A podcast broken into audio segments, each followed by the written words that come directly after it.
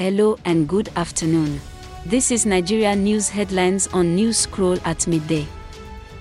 app.newscroll.info.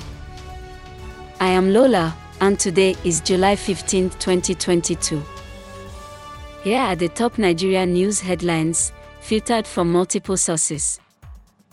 Number 1 The PDP wants the court to disqualify Tinubu and Peter Obi's running mates.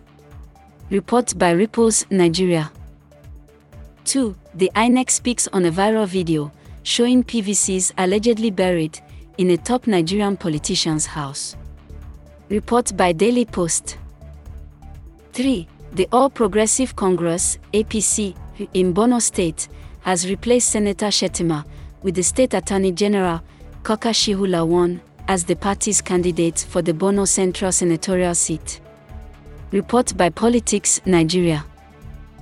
4. Funke Akindele brags that she has over 20 million followers on social media to help the PDP defeat the APC in Lagos State.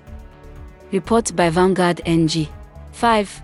Court orders Ponzi scheme couple to pay 18.8 billion naira with interest to scam Nigerian investors. Report by Nairametrics. This rounds up the headlines at midday today from Newscroll. Visit app.newscroll.info for current Nigeria news headlines.